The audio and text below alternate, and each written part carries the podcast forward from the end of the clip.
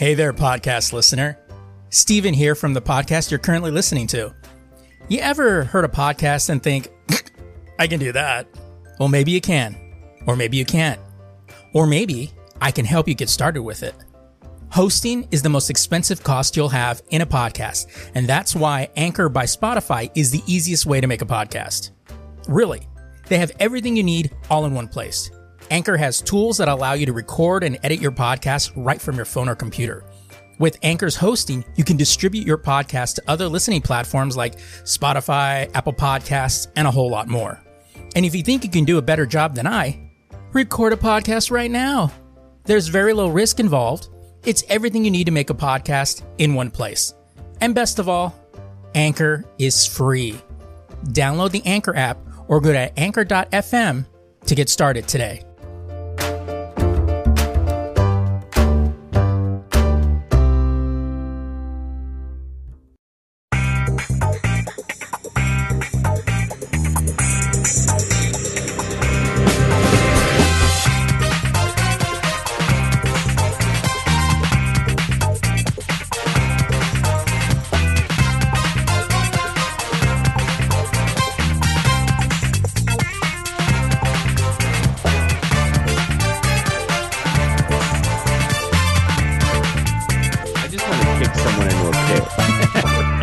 Just one time. You know. Samantha, stand right here. All right. Don't move.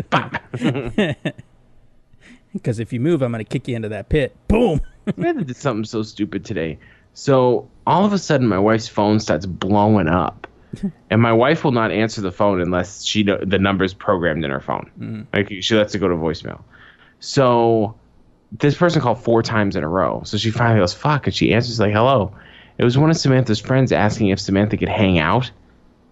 So my wife says, hold on, and calls Samantha. And Samantha's like, oh, I just I gave him your number so he can ask. And I go, don't you have a cell phone? Yeah.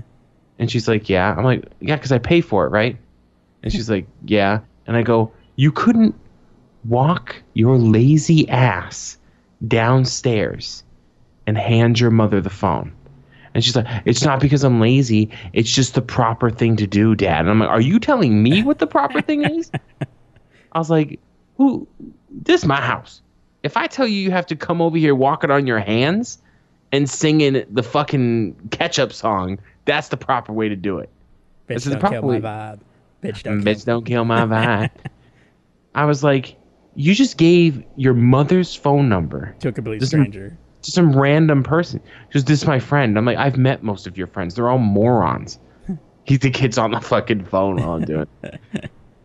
So my wife let him let she said the kid was polite and he apologized for calling multiple times, but he was told to do do that. He was told to call until she answers because sometimes she doesn't hear it. And I'm like, oh my God, Samantha, you, you out here making your friends look bad. Yeah. So I made her feel like an idiot, and then I went back outside because I was fixing the car. You mean the wall socket? Bitch, don't kill my vibe. No, I'm fucking, the headlight went out on my car. I can feel your energy from two planets away. Bitch, don't kill me, man. Uh, welcome, everybody, to the Lazy Geeks podcast, our weekly podcast that discusses top news from the world of entertainment, gaming, comics, and technology. This is for the week of April twenty-second, twenty eighteen. Uh, I'm Steven Vargas. I'm Adam Riley. So, uh, yeah. So we got three episodes left. Bitch, don't left, kill my vine. Including this one. We've got three episodes left till Magnificent three hundred. And, right. uh... three hundred is going to be fun. It's going to, um, I'm looking forward to that. Got some ni- nice, nice little things set up for that one, so that should be fun. Um, just kind of, it's funny because uh, I was recording um, some episodes of uh, uh, the Extended Play Movie Podcast with Patrick today. And um, like Patrick can only do two in a row. Mm-hmm. You know, he's like, he goes, when we did three, but we we set ourselves like, okay, we do one, take like a half hour, do another one, half hour. And he's like, oh, that, mu- that must be nice. Yeah. because he got he got here at nine in the morning, and we were done by like three thirty, including a, a lunch break and stuff like that. And um, a lunch break, yeah, you say. even a lunch break, yeah, I know. Wow. And then I told him, I go, yeah, I go, I, I go, no, I, I have to do six episodes today. I go three with you, and then I go three with Adam, and usually Adam and I take mm, barely five minutes in between, and then jump right a into the next break. One. Yeah, that's p- it. Pretty much. I go, and then we jump to the next one. He goes, he goes, I don't know how you can do that. I go, seven and a half years. Real man shit. That's I, how we do it. Real I, man shit. Seven and a half years it took for us to get to this point. Yeah, it wasn't always this fluid. Yeah, I, we'd finish one and be like, "Fuck this." When we were doing once a week, it was like, "Oh my god, okay, all right, okay." Yeah, I couldn't do it. I still don't know. I, I there's times now where I even go, oh fuck, I have to record, like because it's just, it's this span of five hours, and then at the end of it, I'm not physically tired, but I can't think because I've just had a conversation for five fucking hours. You know, I like doing it. I'm just saying. Well, it's yeah. like, you know, I, I told him, I go, well, yeah, I go, I know, I go, I know it's a lot. I go, you and Adam both, I go, but I got to, uh, right after, I got to render this shit. I gotta, right. It's like when Adam and I finish the five hours, I have at least an extra maybe forty-five minutes to an hour after just doing the one show. That's why I spread out the releases of all the shows. So then I can just, I because I have to do like a couple, and I was like, no, I'm just doing one. Doing one, getting it done, and then, you know, set the other ones for later in the week. So I give myself a little bit of a break. But yeah, so it's like, I was like, yeah, it didn't come that easy. I go, this, this took a while. Like this, I worked uh, about sixty-four hours this week. I did take Friday off. Um, did some things around the house then. Saturday, I was doing running errands and shit. Today, which is Sunday, I worked five hours. I woke up at like, I think eight, no, seven, and got coffee and then worked for five hours. Got off of there, went food shopping, came home, fixed it. It's like it never ends, you know. It's like I went right into this. I had to tell Steve, give me fifteen minutes because I got to finish the Star Trek episode. uh, oh, man. But uh, yeah, so three hundred episodes coming up. Uh, mm-hmm. Next month, in a couple weeks, so that's that's gonna look forward to that. Yeah, um, that'll be fun. It'll probably be the least amount of work we do we've ever done on an episode. So it's gonna be ten minutes long. It's gonna be an Alex Jones show, four hours. Oh Jesus! I'm just screaming. Right. You know, you have to applaud. You have to applaud him to keeping that energy level for that long, because I could not. Well, I mean, there's a lot to I, be I would have fell asleep. Well, there's a lot to be said to doing, like, speed and shit, you know? No, that's true, too. Yeah. Cocaine's a hell of a drug. Right. Uh, all right. Our main episode this week will be about Superman's eightieth anniversary. But you? Bef- huh? I said, you? Oh, yeah. I just made a funny noise. I thought you were going to go, you! I was like, nah. What? Now what? But before that, let's talk about some headlines. All right, so in entertainment news this week, if you guys have listened to my wow, my voice cracked there. Um, you guys, um, it's going through the change. Yeah, I know. It's like, damn, after forty-five years, it's about time it happened. um, if you guys have listened to uh, the Extended Play Movie Podcast, you heard Patrick and me talk about the Netflix series Mindhunter. Um, it's a true crime series created by David Fincher and Joe Penhall. Uh, season one, great show. It, it really is a great show. It's basically, the premise of the show is uh, a special agent of the F B I uh, behavioral science unit. It is, this is in the seventies when the F B I didn't have profiling for serial killers. And this is the, about how they go about interviewing serial killers and trying to draw profiles, which basically becomes what the F B I, you know, uses now to uh, to get into those cases. So it's some really, really great show. Well, season two is gearing up for production, and the directors of the second season um, of the Netflix drama have been revealed.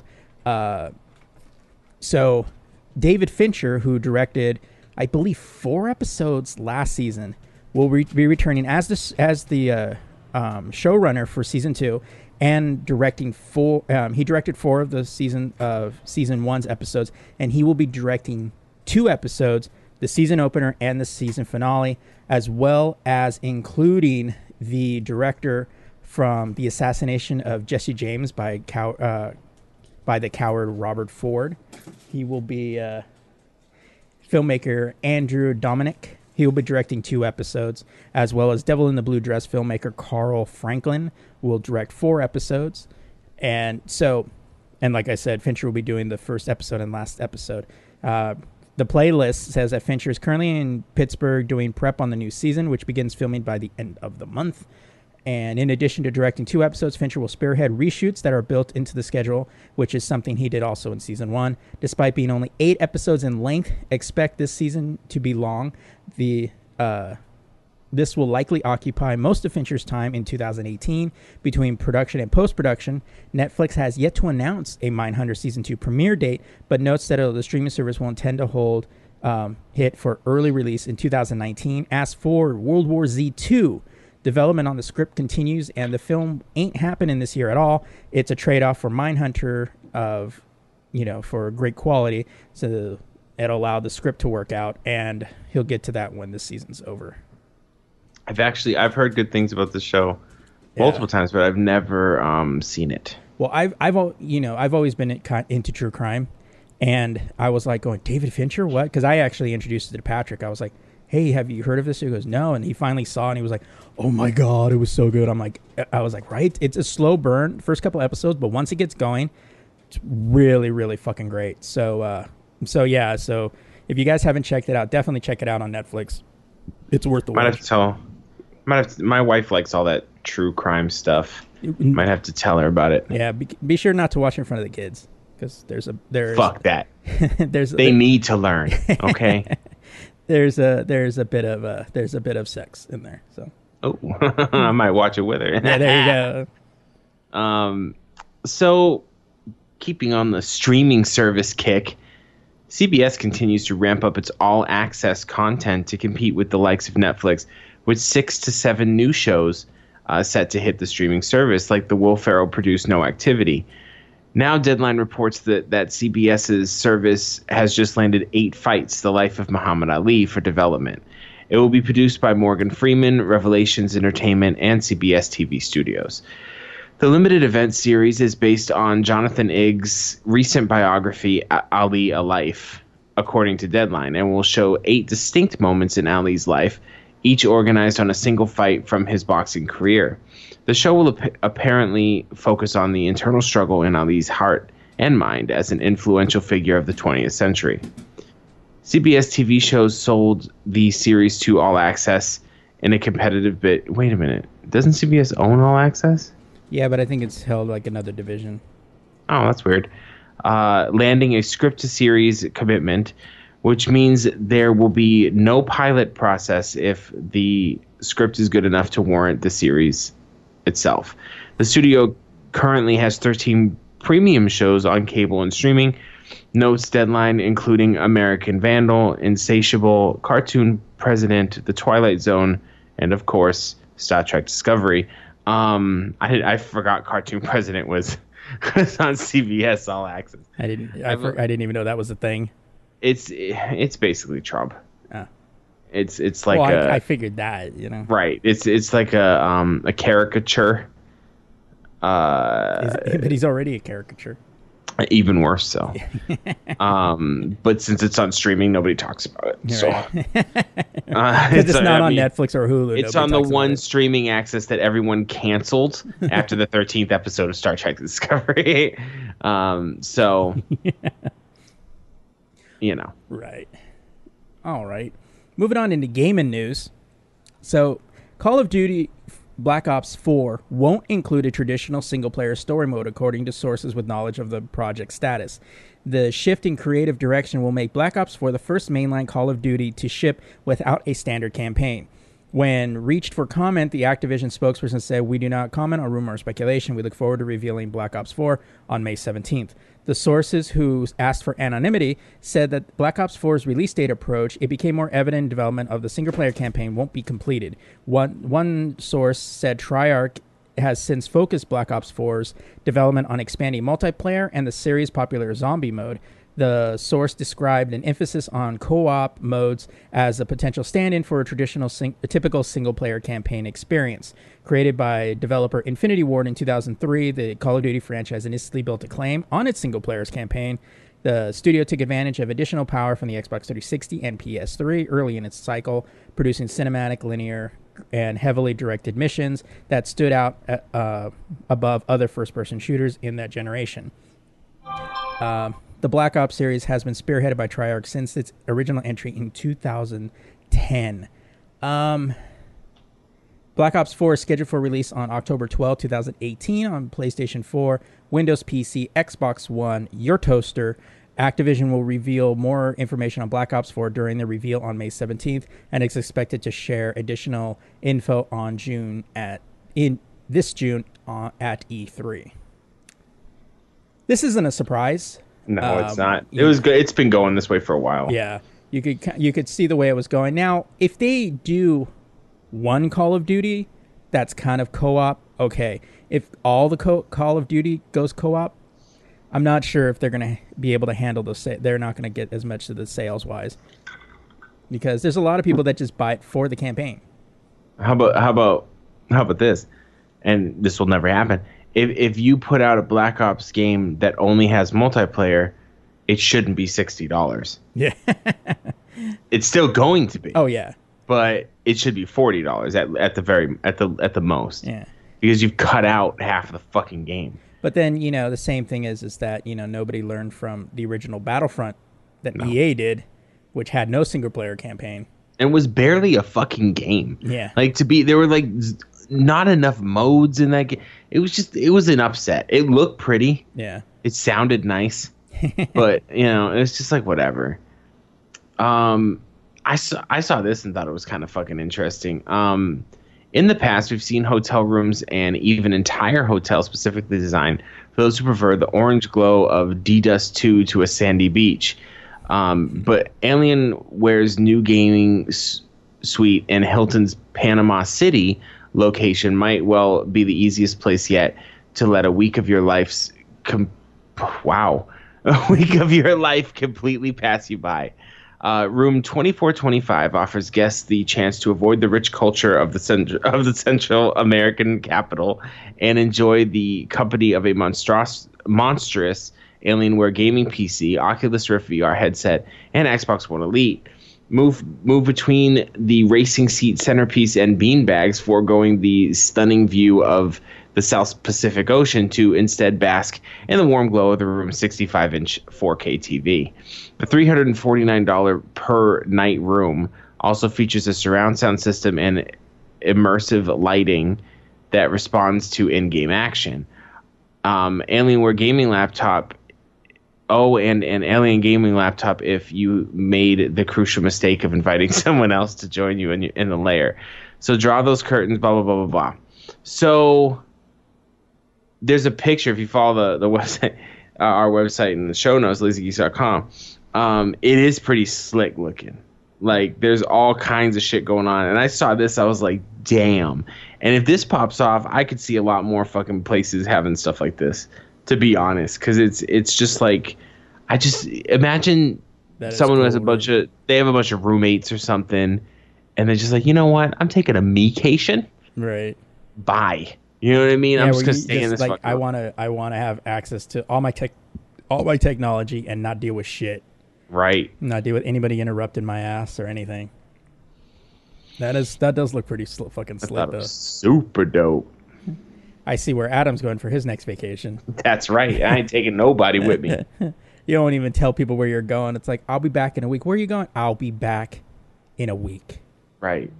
I'll be safe. Don't worry. And if anything happens to me, Steven knows to just delete my hi- browsing history. That's right. There's actually a big red button in uh, Steve's closet. My computer just explodes. No, it actually just melts. Like right. you, you hear a, they like hear a sizzle. Like, what's that? And then all of a sudden, your just, computer just melts.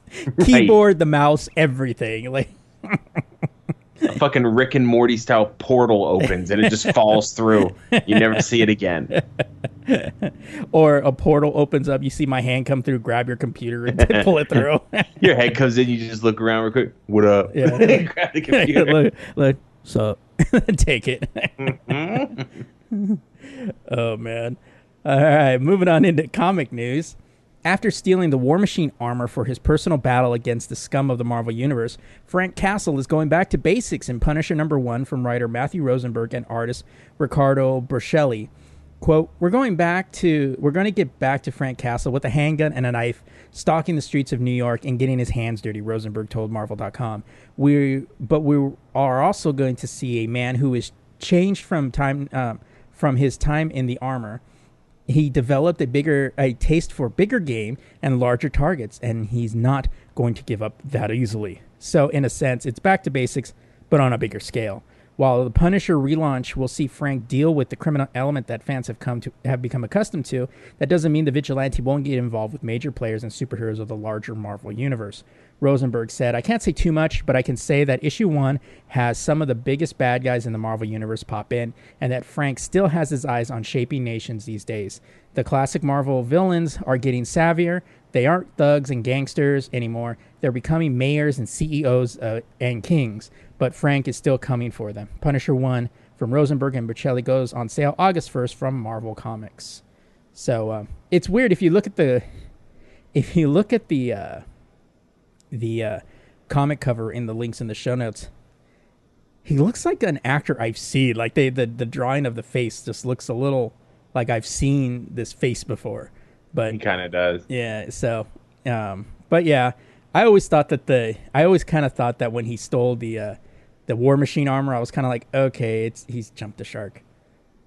Like, is is uh, I agree with you, by the way, but is is Marvel doing the little clean uh, covers too? Because that, that little Punisher one cover look a little clean. Yeah, it does, doesn't it? Yeah, it's it's looking it's looking clean, and but I can tell you it's not the final one because I don't see a barcode on it. Yeah, it's probably just the teaser image, you know, right. Of what the cover's gonna look like. But, uh, yeah, you know, it'll be interesting. I, I mean, I you know, the whole the whole thing of, uh, you know, are becoming C E Os and mayors. They're talking about um, uh, Kingpin because the Kingpin's the mayor of New York now. Huh. That's funny. Yeah. They didn't remember all the fucking shit that he put everybody through. They, how quickly well, you know, the citizens of New York forget. Well, yeah, you know, in a post-Trump era, and anybody's right. forgivable. Right. Marvel just making all the villains leaders make no sense. Hey, D- DC made a Lex President. Yeah, that was stupid too.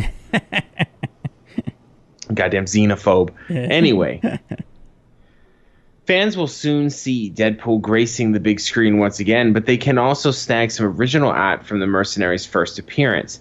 Deadpool Deadpool first appeared in The New Mutants number ninety-eight back in nineteen ninety-one. Facing off against Cable, Cannonball, and the rest of the New Mutants. One of these original pages is up for auction at the moment, going for thirty thousand dollars. Heritage Auctions is currently selling page fifteen from the issue, which shows Deadpool holding Cable at gunpoint through a timely through a timely attack from Cannonball's. Cannonball bails him out. Uh, the page was drawn by Rob Liefeld and features two of his original creations in Wade Wilson and Cable. Both I of which I kind of want to go. I want to go to the auction. Yo, here's like twenty five bucks. Let me go grab that. Uh, that Deadpool. right, right. Let me grab that Deadpool art from you. Listen, I got five on it. Okay. You guys got layaway. Right. Let me let me put something on it. Yeah. You can hold it for me. What twenty percent? Twenty percent? Is that? But let me get a photocopy. Like at least. Let me just take a picture. Let's just take a. Then picture. You just jack it. Both of which are showing up in Deadpool two, the latter of which for the first time in live action. thirty thousand dollars isn't cheap, but if you're planning on bidding, at least you'll be getting three notable characters on the page. Um, I just get a reprint. Uh, right. Liefeld, Liefeld recently recreated the memorable cover to New Mutants number ninety-eight for Deadpool two uh, with the live action characters and never... would have guessed he'd be doing that when he created the original. Quote, quote, quote, quote, the cover to New Mutants number ninety-eight has become an iconic image, and it is the comic that introduced Deadpool and Domino to the world, Liefeld told Fandango. New Mutants number ninety-eight has become a key image in the comic book pantheon, so I thought it would be great to pay homage with the movie cast, and I gotta be honest, man, it turned out better than I imagined. I teamed up with a guy named Mike Caprotti, uh, who I have worked with several times on many Deadpool covers. He has such a beautiful palette. Ooh. And so we jammed together and came up with this great piece. I didn't know that I was going to get a chance to recreate the cover of New Mutants number ninety-eight with actors as all as all these characters, Liefeld said. That was my calling card. I brought the world's Cable, Deadpool, Domino, and in it changed the course of my career. It gave me the career that I've had, and so it was just a pleasure to pay homage. And in fact, and, it's been a long road getting from there to here. And now the fact that it's gonna be a poster with Fandango. Fandango's a big deal. That's huge. It's my pitch, pinch me moment. Um, yeah, so thirty grand, man. You can drop thirty grand on a fucking black and white page. Yeah. No. Like, I love comic books, but I don't know about all that. I mean, if, like, if, if you had, if it was like, you know, I have thirty grand, just burn it. It's like, I could spend it on the, spend it on a, uh, on a car, or I could just buy that painting. You know, I could just right. buy that poster. If you got that kind of money burning, yeah, I do it. If I, it was like thirty thousand was like nothing. Also, like, if you, if you follow the, uh, the sh- uh, show notes on lazy geeks dot com, you can see in the link, the page itself. Um, and you can click a link in there that takes you to the auction.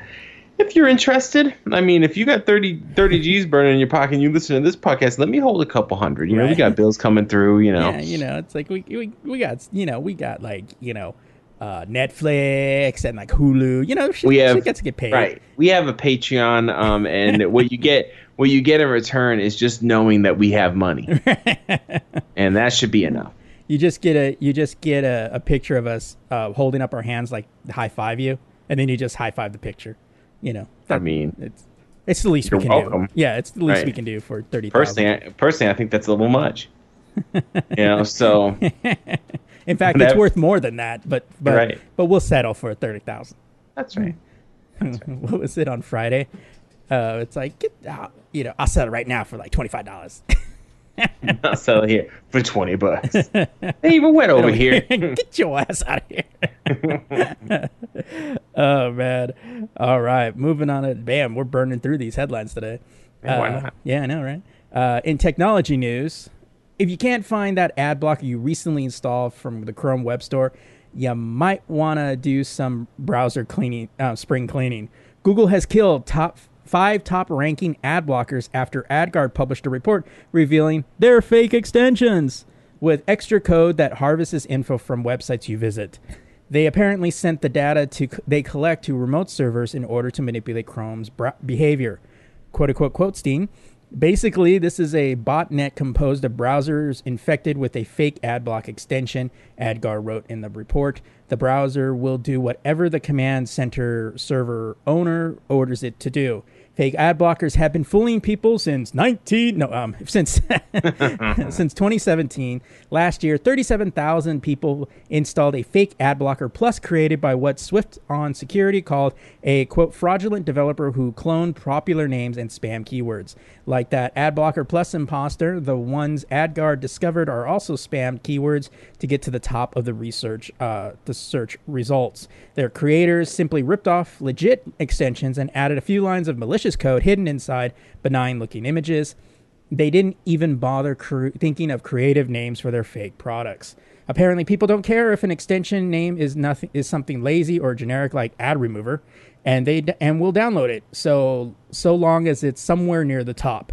All according to AdGuard, the fake ad blocker manages to trick some thirty million users into installing them.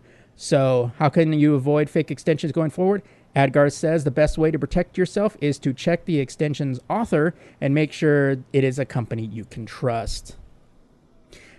And also make sure that you go to a reputable salon, you know, because you want to make sure it's not horsehair, or I don't know. I just heard the word. I heard the word extensions a lot. I know, right? uh, you can guess what the keyword of that article was: extensions. Um, it's I would I would assume to have a little dose of common sense. Maybe yeah. do a little research. What's the top ad blocker for, um, or even look because yeah. they have ratings on them. Yeah. Well, I don't know how people fall for that shit, to be honest. Yeah, I mean, it's funny, too, because I, I remember AdBlocker Plus. We used to use that until we found um, uh, until we got uBlock Origin coming That's this summer. Right. Uh, uBlock Origin. Yeah, it's like coming from the creators of X-Men. uBlock Origin. You, uBlock Origin blocks so damn much. I think I'm missing part of the article. Yeah, I know. Like, it's, it's like, like fuck. I know. It literally strips like everything on on your page, but. I remember seeing AdBlock Plus, and then I was like, what? There's two? And the second one I looked at, that just looks shady. Like, it does the artwork and everything looked a little weird. But then I was just like, you know, if you're looking for something, and, you know, just do research. You know, just look research, go, oh, I want, oh, they offer a Chrome extension. Then just type in the name and look for the actual, you know, legit thing. It's like, but again, this goes back to Google just... It's just a wild west of, mm-hmm. of of shit. It's like no wonder how you. It's no, it's it's the new Kazaa of how your computer gets AIDS. Kazaa, remember fucking LimeWire yeah, too. Oh god, dude, yeah, all that shit. I used to use LimeWire, and then you get a file off of LimeWire, and then you scan it about fifteen times, and then scan it again. You know? Right. You're using four different. Uh, You're using four different uh, antiviruses to scan it and shit. So I have some bad news for everyone who likes to get shit done. You understand? um, while the main Office apps remain traditional traditional desktop Windows applications, Microsoft has been developing a modern version of OneNote using the Universal Windows Platform, U W P A P Is. Um, for some years, it's arguably one of the more complex and capable U W P applications available today. In Office two thousand nineteen, shipping later this year, that new version of OneNote is moving to the for- foreground and will become the primary version of OneNote. The existing desktop application, OneNote two thousand sixteen, will continue to be supported in maintenance mode, receiving bug fixes through October two thousand twenty and security fixes until October two thousand twenty-five, and that will probably be extended about fifteen fucking times because that's no one ever switches off of anything. Because all you have to um, do is complain once or twice, and then like, oh, whoa, whoa, whoa. Well, we're going to extend it to twenty-one fifty-three. We didn't get enough time. If you actually, like, if oh. you actually look in one of the in around the time of the, the if you listen to our the Way team, you'll see uh, um, OneNote two thousand sixteen on Data's desktop because yeah. that's how far they've extended it. And uh, you know that that even then, yeah. You know, but new features are going to be reserved for U W P version. Microsoft has already said that Office two thousand nineteen will require Windows ten. It's the only version of Windows still in mainstream support. So the switch to using a U W P app should be fairly transparent. Clean installations of Office two thousand nineteen won't include OneNote two thousand sixteen by default, but it's but if it's already there, it won't be harmed by upgrading. Yeah, right that's now, what they say now. Right. All of a sudden, it isn't working right, yeah. you know. Suddenly it's like, right, hey, it's gone. What happened? Right now, there are some features found in the desktop app not present in the U W P. Microsoft is working to fill in the gaps with features such as tags and class notebook uh, support coming later this year. The company is also working on a new sync engine that provides near instantaneous updates across Windows, Mac, iOS, Android, and the web. Um, I am excited to hear that they're adding tags because I want to use tags and it's not readily available. Like the tag system in in um OneNote is weird. It's just I don't know. It's funky. Or maybe I just don't know how to use it. But um let's be real.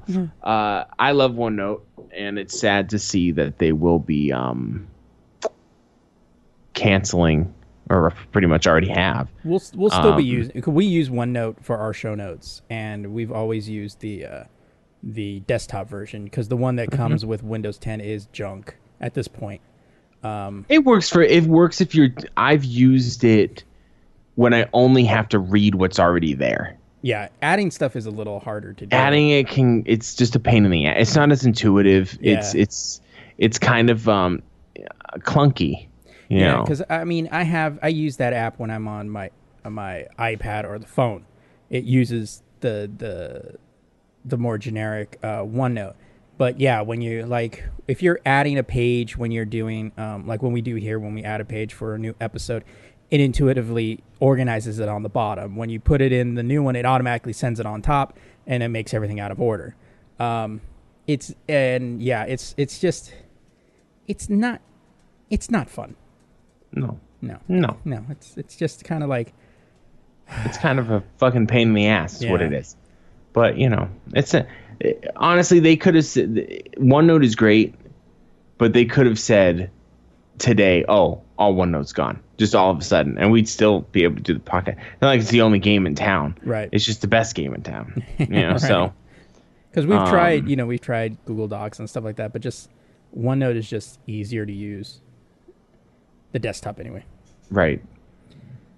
All right. So, um, yeah. On that note, uh, that brings us to the end of the headlines.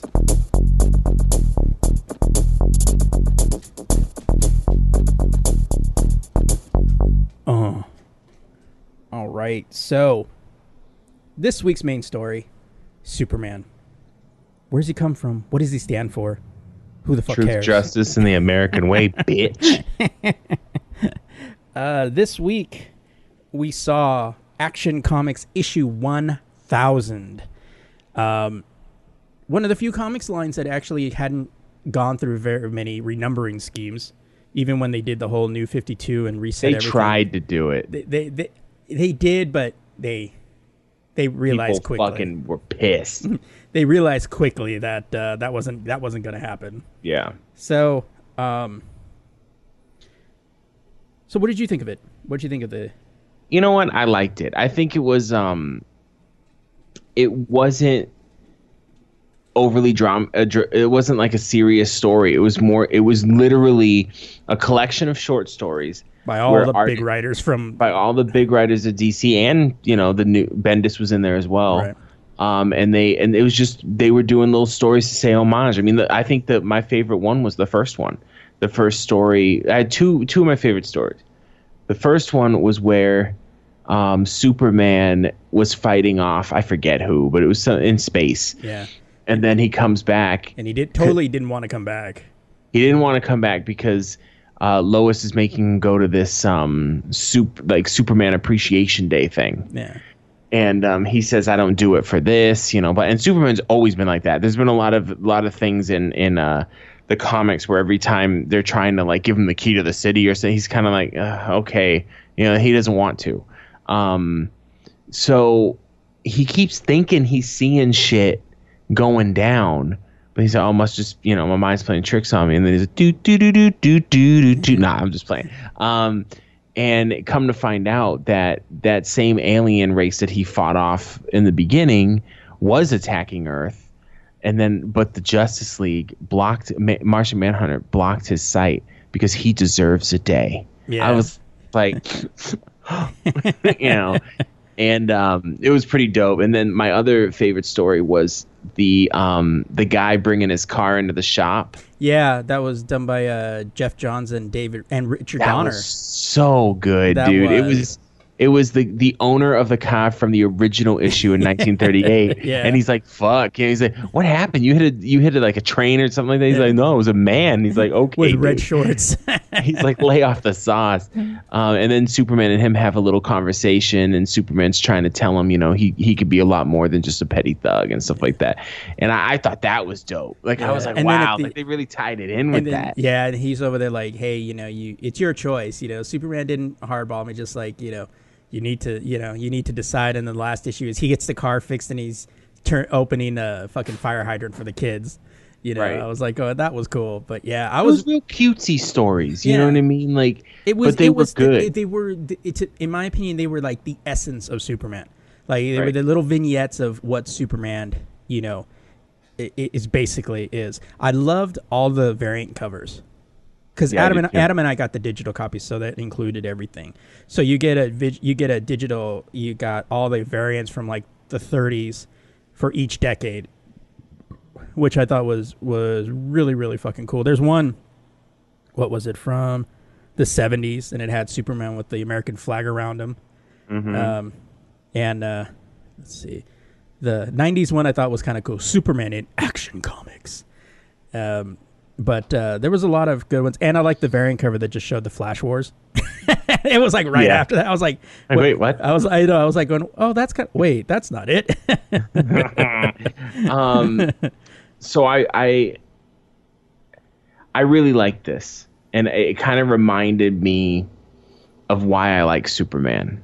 You know, and he's not my favorite superhero, but he's definitely top, top three. Of course, it's so lame because my top three are the Trinity. Because um, I grew up reading nothing but D C. The Holy um, Trinity. Right. That's exactly, exactly. um, but it it just reminded me a lot of, of what Superman can be as a character, and what and, and what that character is supposed to stand for. And I think sometimes that can get muddled. It depends on who's writing them. Right. And they try to make him like a. I hate when any writer tries to make him tortured in some way. Yeah, because they stop it. Yeah, it doesn't. Fit. Yeah. It's just a lazy way of trying to add complexity. Mm-hmm. Like, there's other ways you can do that. You know, he is a pretty complex character. You just have to write him right. You know, so it's it's um, and sometimes it's, like that one vignette that had um, Brainiac, the, oh, yeah, uh, the enemy great. Within. It's like it, Superman doesn't even have to be in the story. All he does is just tell the story, mm-hmm. and and it's like that's that's all it needed to be. And that was the the one with Brainiac was a great was a great little vignette. And all you see Superman is at the very end just flying. You know, but he was he was telling the story, and then the uh, the game that uh, Neil Adams and uh, uh, Paul uh, Venedes wrote with um, him and Lex Luthor. Played. That was really funny. Yeah, that was just funny. Yeah, you know? But it's like, like it's all the kind of things that Superman, and of course, you know, he has a box that kept him, you know, you know, right. safe from kryptonite, because you know that's how it works. But um, so. The uh, first appearance of Superman, and it's kind of funny. It's fortuitous almost that this thousandth issue is happening on the eightieth anniversary, I guess. But that's just how math works, right. really. You know, um, Action Comics number one was in June. The cover date was June nineteen thirty-eight. Release date was May nineteen thirty-eight. Still the most expensive comic book you can ever mm. own. I don't know the exact. Uh, but also creation and concept. I'm on uh, Wikipedia right now. I found something interesting. It says in January nineteen thirty-three, Cleveland high school student Jerry Siegel wrote a short story illustrated by his friend and classmate Joe Shuster titled The Reign of Superman, yeah. which Siegel self-published in his fanzine Science Fiction.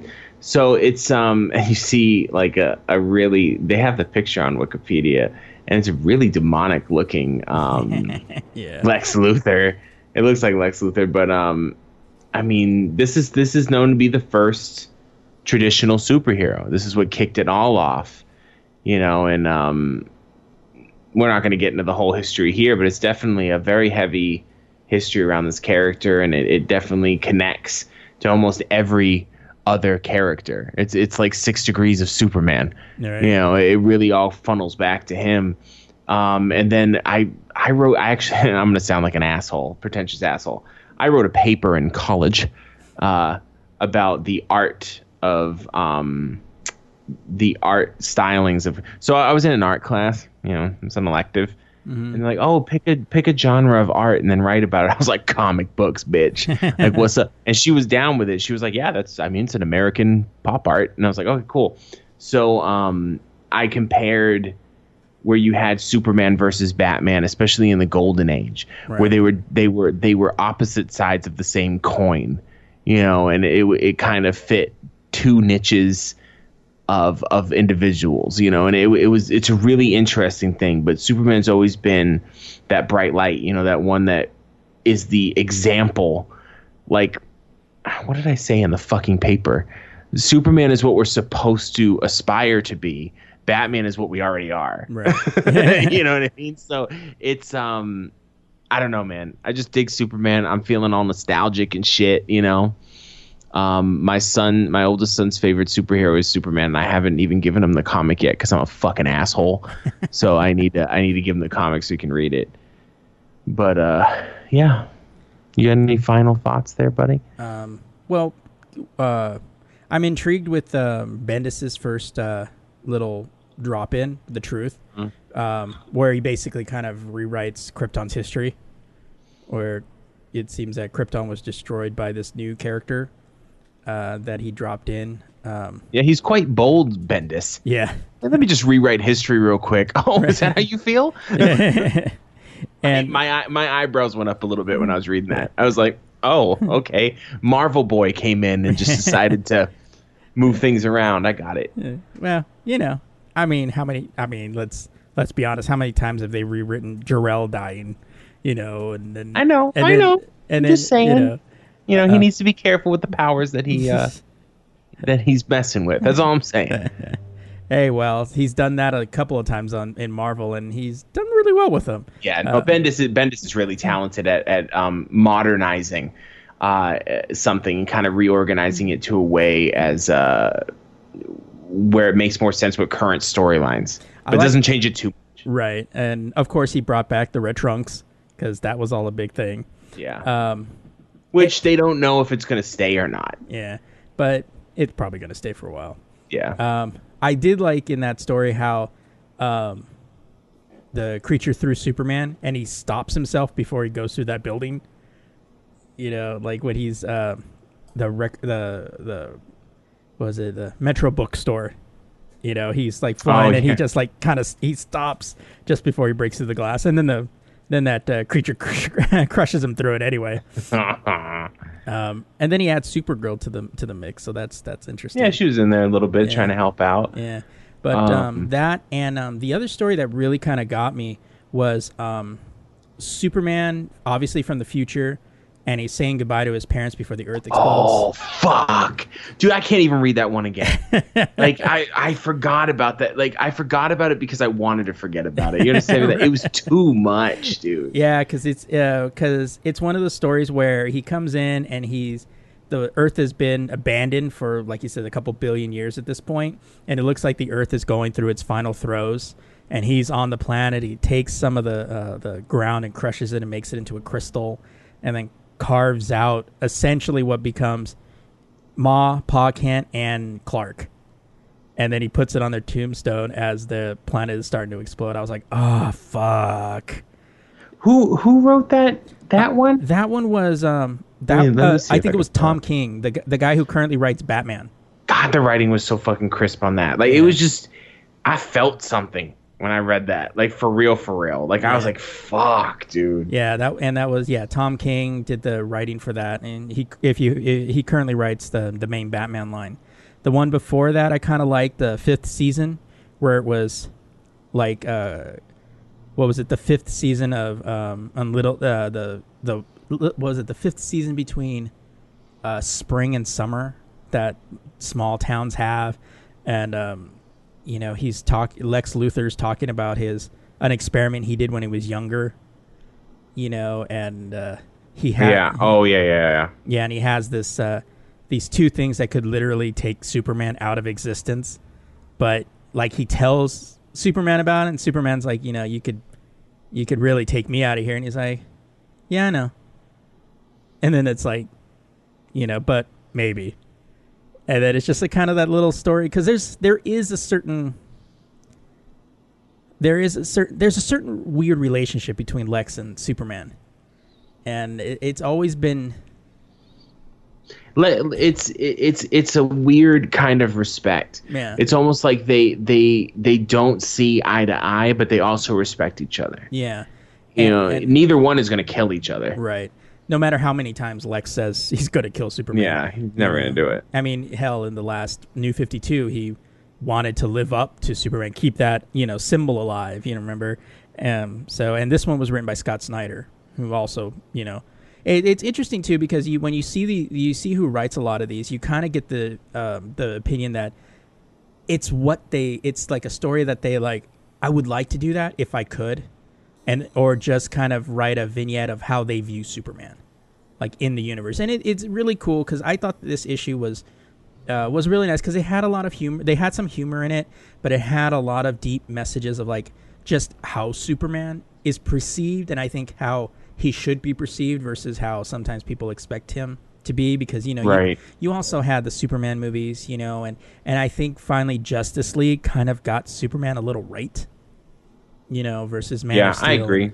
Uh, versus, in you know, even though people hate that, you know, people don't like that movie, but I think they probably did the better job of getting him right versus uh, Man of Steel, and um, which is the tortured soul, you know, uh, bit, and then um, B V S. So... yeah, the tortured soul stuff is lame. Like I, I don't, I don't like it when they do that with Superman, because it's, That's he, I don't world. know. Yeah, like he doesn't, like you can, you can still have a moment where you're like, okay, he's, I don't know. Sometimes they try to play the, oh, he's the last, um, he's the last of Krypton. He's so alone, and he's, but he's not. Like he made, he made the best of it. He was raised right. by two great parents. Like he didn't have a bad childhood. Right. You know what I mean? Like he's, he's doing just fine. Batman was the one who had a fucked up childhood. You know, um, it's, it's, it's uh, I don't like when they try to give Superman the sob story, because it goes completely against the fabric of the character. Right. Where he, you're not supposed to pity him, yeah. you know. Well, I mean, you know, it's like the symbol, you know, the symbol on his right. chest means hope, you know. You know, it, it's that kind of thing where it's like, you know, it, it's it's supposed to be that shining beacon. And, and I think a lot of times people think like, oh, well, Superman needs to be a little more like Batman. It's like, no, he doesn't. He actually does not need to be that way. He is supposed to be the opposite of Batman. Him and, and that's the thing is like you when you see them team up, it's like Batman and Superman really should not get along. They don't. And and nine times out of ten, they don't. Yeah, you know, and it just kind of like, I mean, the the one thing that I thought I thought did really well to show that was um was uh Dark Knight's Metal. Yeah. Because you had Batman over there saying, you know, like, oh, it's over. You know, he's the pessimist, and Superman's like, no, there's hope. We, you got to have hope. And uh, you know, it was that that positive influence. And sometimes, you know. You know, Batman gets so caught up in the in the dark and, you know, being that broody emo guy that, you know, he kind of forgets that sometimes, you know, you need a little hope in the world, you know, a little optimism. Well, and, I, I liked I liked Metal too, because it, it, it showed that while they're different, they like they a hundred percent love each other. Yeah. You know, you know what I mean? Like they got and that no real. No, no, they get that real fucking homie love. You know yeah. what I mean? Like, we've been friends for a long time. And that's something I always liked about what they kind of do low key is obviously we're in a story and, and it's modern. It's the modern age of comics, and Batman and Superman both look like they're in their young thirties. You know right, what I mean? Yeah. But they don't behave that way. They behave like they've been friends for eighty years. Right. You know what I mean? It's it's a really weird vibe that you always get when those two are in the room together and they're talking with each other. That they've been friends for way too fucking long. You know, and it's it's um it's just dope, man. Like I, I love those two characters so much, especially when they team up. I mean, you throw Wonder Woman in there too, you can have a good time. Um, but that just sounded I'm, wrong. No, you know, you know, yeah. no, but uh, we don't we we don't always know what's going on in the uh, in the in the uh, in fortress between the panels in the, for, in the fortress of solitude. You know, no one can no hear one. you scream in the fortress That's of right. solitude. There's no safe word, words in the fortress of solitude. Right. Um, no, but uh, definitely, because I've kind of fallen out of comics a little bit. I, you know, you go through the little spurts where you're not reading them. Right. But reading issue one thousand, I'm I'm I'm fully on board. I can't wait for um these re- reboots again uh, to get back into it um for D C and Marvel. I'm gonna check out what Marvel's doing. So uh, yeah, for me yeah. it was like it was a good reminder of what Superman's about, you know. Right. And I, I thought, you know, eighty years and like on even on um, television, I. I think it was Sci-Fi, because Sci-Fi has that Krypton show, but they, you know, in honor of, of issue one thousand, they actually aired like the, they did like all the Superman movies, you know, as like a, as like a tribute to Superman and stuff like that. And it's kind of like, you know, that's cool, because I think a lot of times people for kind of forget how Superman's supposed to be. And it was nice to see like, this is how he's viewed and how, you know, this is why he he's something we should aspire to be. I think I think too, if we look at Superman, is kind of a a sim like a representation of a forgotten era. yeah. that I think a lot of people in this country could could do best to remember. yeah, I know. Whereas you, you, you have all this power and you help because you should, right. not because somebody's doing something for you or because they're a special group or this or this or that. Is you help everyone because you can and because you should. Right. That's what Superman does. You know, and I I uh, I miss that version of America. you know, it, I read about it in the storybooks. You know, so um, right next to Tom Sawyer and Huck Finn. Oh Jesus! But yeah, Superman. I remember the, seeing an old panel from a Superman. Um, I th- it was either a poster or it was a panel in a comic. It was old. I think it was sixties, and it's is Superman saying that um, uh, talking about race, like saying that.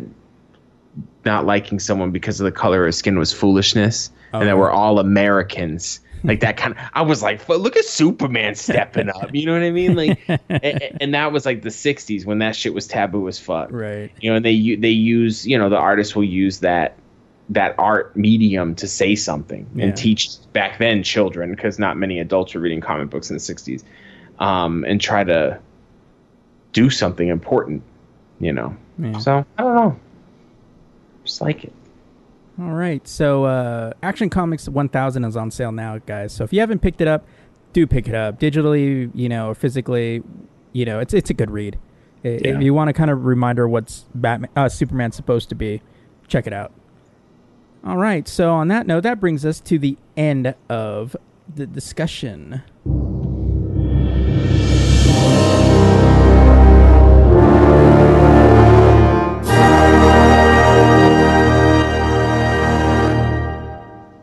All right, so... Uh, Fuck. All right, so my... Uh, what the actual fuck story. Guess who's running NASA now? So Me. This comes oh. from the Huffington Post. The Senate on Thursday narrowly confirmed Representative Jim Brenstein, a Republican from Oklahoma, a former Navy pilot with no scientific credentials and who doesn't believe humans are primarily to blame for global climate crisis, to lead NASA. Brenstein will become the first elected official to hold a NASA administrator, administrator job. He joins a cabinet already loaded with people who question the near universal scientific consensus that climate change is real and that humans' activity is pr- the primary cause. The final vote, which was for fifty to forty-nine along party lines, came one day after the Senate narrowly advanced Brenstein's nomination thanks to an about-face from Senator Marco Rubio and key vote from Senator John Flakey. Rubio, who in September told Politico that he worried about Bernstein's nomination, quote, could be devastating for the space program, end quote, said in a statement Wednesday that he decided to support the nominee in order to void, quote, a gaping leadership void at NASA. Much to like the procedural vote on Wednesday, it was temporarily deadlocked at forty-nine forty-nine. Thursday's confirmation ultimately hinged on Flakey, who voted in favor only after a bit of drama that included a long discussion with Senator Majority Senate Majority Leader Mitch McConnell and stepping out of a phone call uh, and stepping out for a phone call, as C N N's uh, Maju, Manu Raju reports. Brinstein will replace uh, Robert Lightfoot Junior, who has been serving as acting administrator since NASA's administration administrator. Charles Bolden Junior resigned from the post in January. In a statement following Thursday's vote, Brinstein said he is humbled by the opportunity. I look forward to working uh, with the outstanding team at NASA to achieve the president's vision of for American leadership in space, he said. The Senate confirmation comes more than seven months after President Donald Trump tapped Brinstein for the post. Democrats skewered Brinstein on the confirmation process, pegging him as, as extreme and unqualified to oversee a scientific agency with an annual budget of more than eighteen billion dollars. Echoing previous statements, Senator Bill Nelson said on the Senate floor Wednesday that he finds Brinstein's behavior in Congress at, quote, as divisive as any in Washington. He and he called Brinstein's previous comments about climate change troubling. Senator Brian Sh- um, Schatz uh, said before Thursday's vote that he that it is, quote, downright dangerous, end quote, to put someone without the appropriate ex- expertise in charge of NASA. So, yeah. It's a fucking mess, dude. Well, I mean, why wouldn't you put somebody who has no scientific experience in NASA when you put somebody with no teaching credentials as, you know, director of education and right. nobody who knows how H U D actually works? You put in charge of H U D, you know, why not? I know more about H U D than the person who's in charge of it. It's just, it's fucking, it's just all ridiculous. It's a mess. Um, and two thousand twenty can't come soon enough. Right. And I don't even blame Trump one hundred percent. I just blame the Republicans. Like, get your shit together. Yeah. You're the ones running the country, so fucking run it. You know what I mean? Right. Like, did you guys forget how? Like, yeah, because I mean, you know, they had eight years off and they forgot, or well, what? To me, it just seems like if you're like in the real world, like if you were like, oh, well, I'm running, I'm going to apply for this, you know, aerospace engineer role, but I have no engineering background, I would never even get an interview. Like, I don't understand how some of this works. Like, you know, I don't fucking know, dude. Like, I feel I feel NASA needs to be separated from the government. Personally, I it's, it's just I mean, but we have SpaceX. So what are you gonna do? Right. You know what I mean? Like, it's, like it's, that's it's, our hope for that's our hope for right. survival is SpaceX. You want to know about losing hope? Okay, this is fucking weird. It's a kind of a long article, but we're gonna power through it. Smallville star Allison Mack was arrested on Friday for her alleged involvement in a sex cult. What? Mack, thirty-five, and Keith Raniere, the founder of the self-help group N X I V M, uh, were both charged with sex trafficking, sex trafficking conspiracy, and forced labor conspiracy. Raniere was arrested by the F B I in Mexico in March. So how did an actress on the C W end up propor- proportionally recruiting sex slaves? It, she worked on the, on the C W.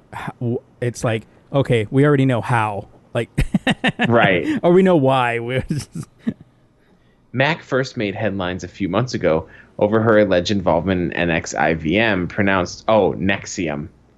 Wait, I think I've heard of that. Or am I thinking about a, like a medicine or something? I think you're thinking of a medicine. Oh, okay. To me, it sounds like a, a new Starship line. Right.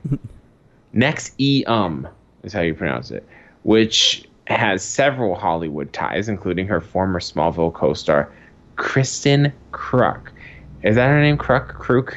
Something the like hot that. chick, yeah. Lana.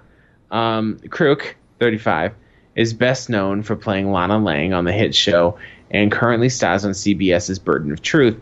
However, the thirty-five-year-old actress wanted to set the record straight on what she knew about Nexium and reported secret sorority within it called D O S, also known as Lord slash Master of the Obedient Female Champions, according to the New York Times. Uh, and we'll read her tweet. Why not? In her statement, it said, somebody say she needed Superman. I know. When I was about twenty-three, I took an executive success program slash Nexium intensive, uh, which I understood to be a self-help slash personal growth course that helped me handle my previous shyness, which is why I continued with the program. I left about five years ago and had minimal contact with those who were still involved. The accusations that I was in the inner circle or recruited women as sex slaves are blatantly false. During my time, I never experienced any illegal or nefarious activity. I am horrified and disgusted by what has come out about D O S.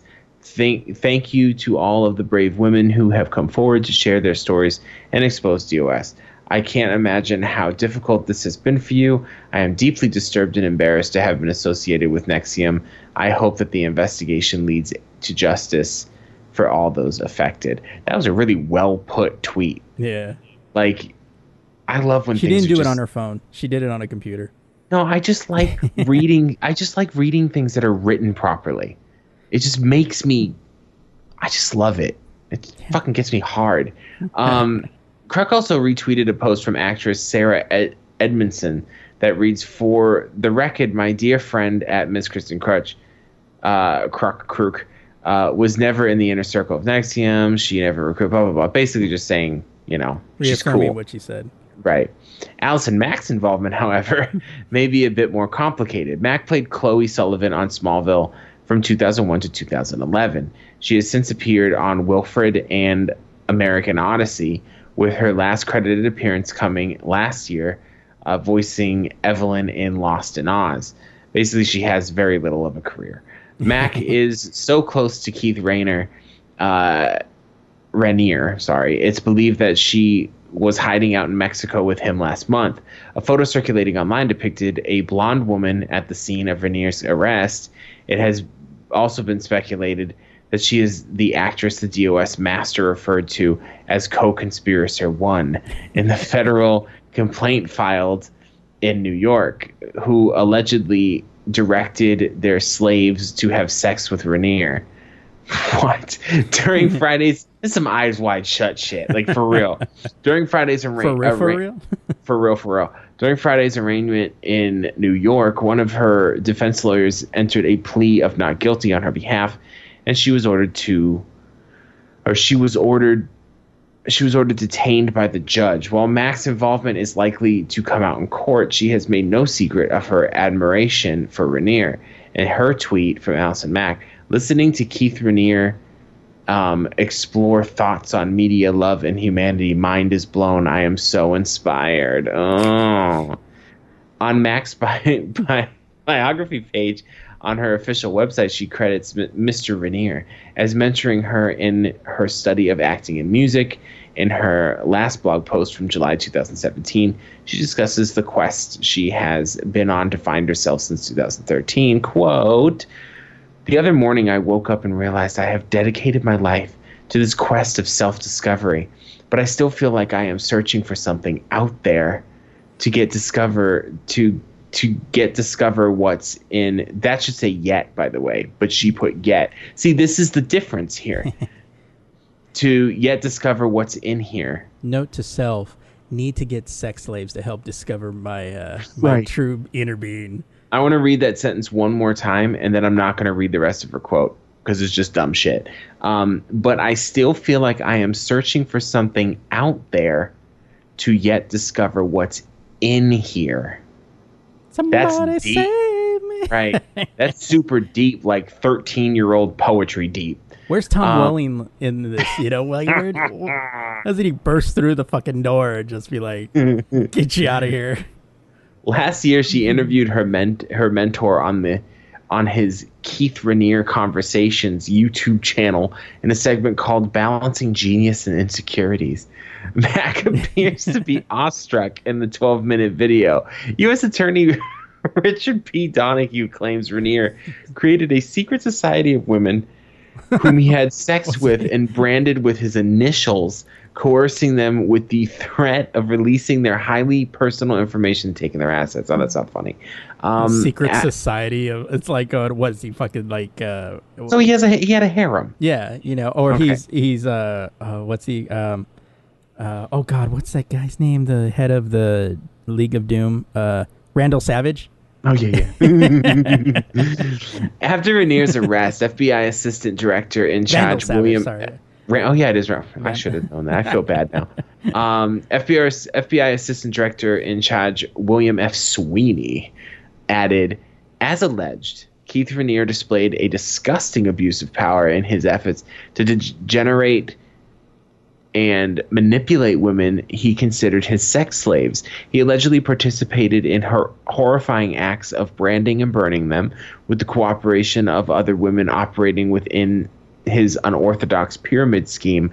These serious crimes against humanity are not only shocking but disconcerting, to say the least, and we are putting an end to this torture today." Big ups to the fucking F B I. They weren't playing. Um, I blame I blame Don- Lex. Stop it. Donahue gave the following statement today after Mac's arrest. As alleged, quote, as alleged in the indictment, um, Allison Mack, Allison Mack recruited. Every time I read her name, I think of that Nickelodeon show, The Secret World of Alice Ma- or Alex Mack. Oh, right, right. Where she had like secret powers. Yeah. Um, rec- rec- not the same actress, by the way. Just want to put that out there. there. Um, Allison Mack recruited women to join what was purported to be a female mentorship group that was in fact created and led by Keith Rainier. The victims were then exploited both sexually and for their labor to the defendant's benefit. This office and our law enforcement partners are committed to prosecuting predators who victimize others through sex trafficking and forced labor. Mac, um, end quote. Mac was last active on social media in March, sharing a photo of her and her mom. That's cool. date night with the mama, nothing like having the privilege of this awesome woman in my corner. Um, her most recent post is also from March twenty-second and is a video of a boy asking, "What do you practice?" Um, and then she put wisdom, pure wisdom. Uh, so basically she was brain fucking washed. I'm not saying that she's uh, without fault. I'm just saying that she was totally swept up in this uh, Keith Raniere character. Um, who is Keith Raniere? So now I'm tripping. Every time you say, uh, I always keep thinking of uh, when you say Keith Raniere, I keep thinking, expecting you to say Keith Richards. Like, right. You know, I searched it in Google and it says American mathematician. And I really don't want to think, is it the same dude? You know, they may need to go ahead and get Constantine because it sounds like she's kind of swept up in some sorcery shit. You fucking already know. Like, this is crazy. Like, this is some next level. Like, what the fuck, dude? Like, literally, it was like, like I saw that and I, I, I was like, what the actual fuck is this? Like, I, I actually saw it and I saw the headline. And I read, um, I read like the little teaser paragraph they'll put mm-hmm. in an article, and I couldn't even process it.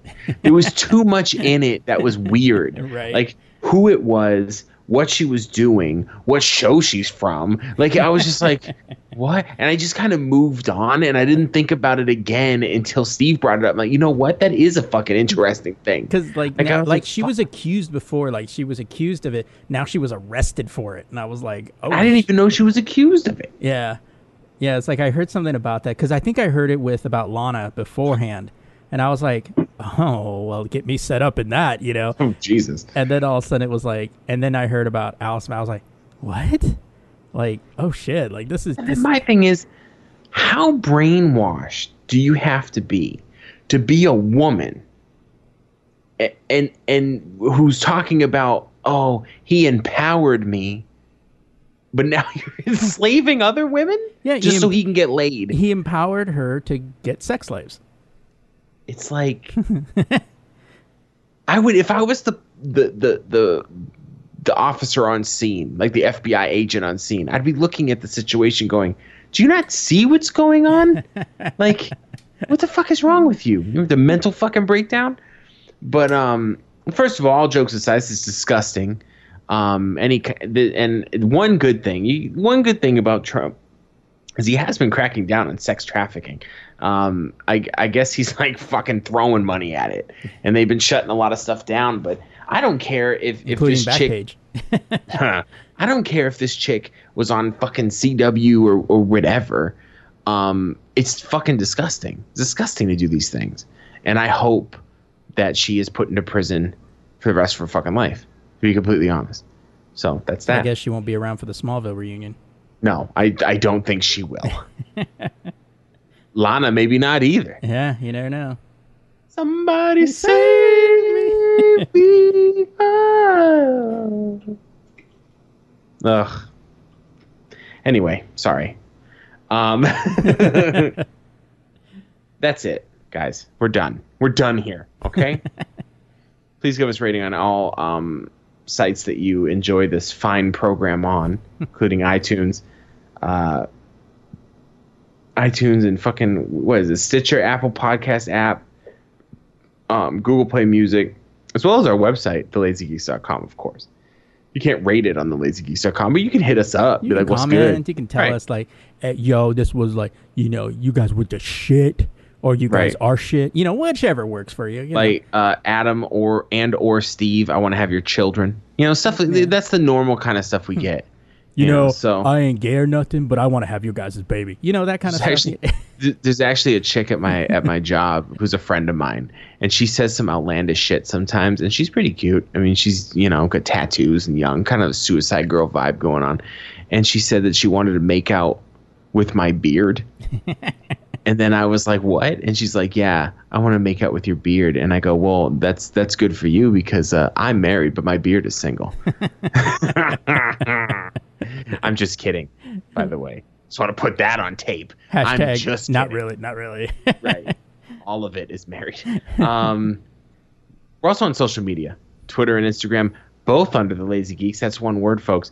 Don't forget to follow us on Facebook and Google Plus. I'm not fucking kidding. Okay.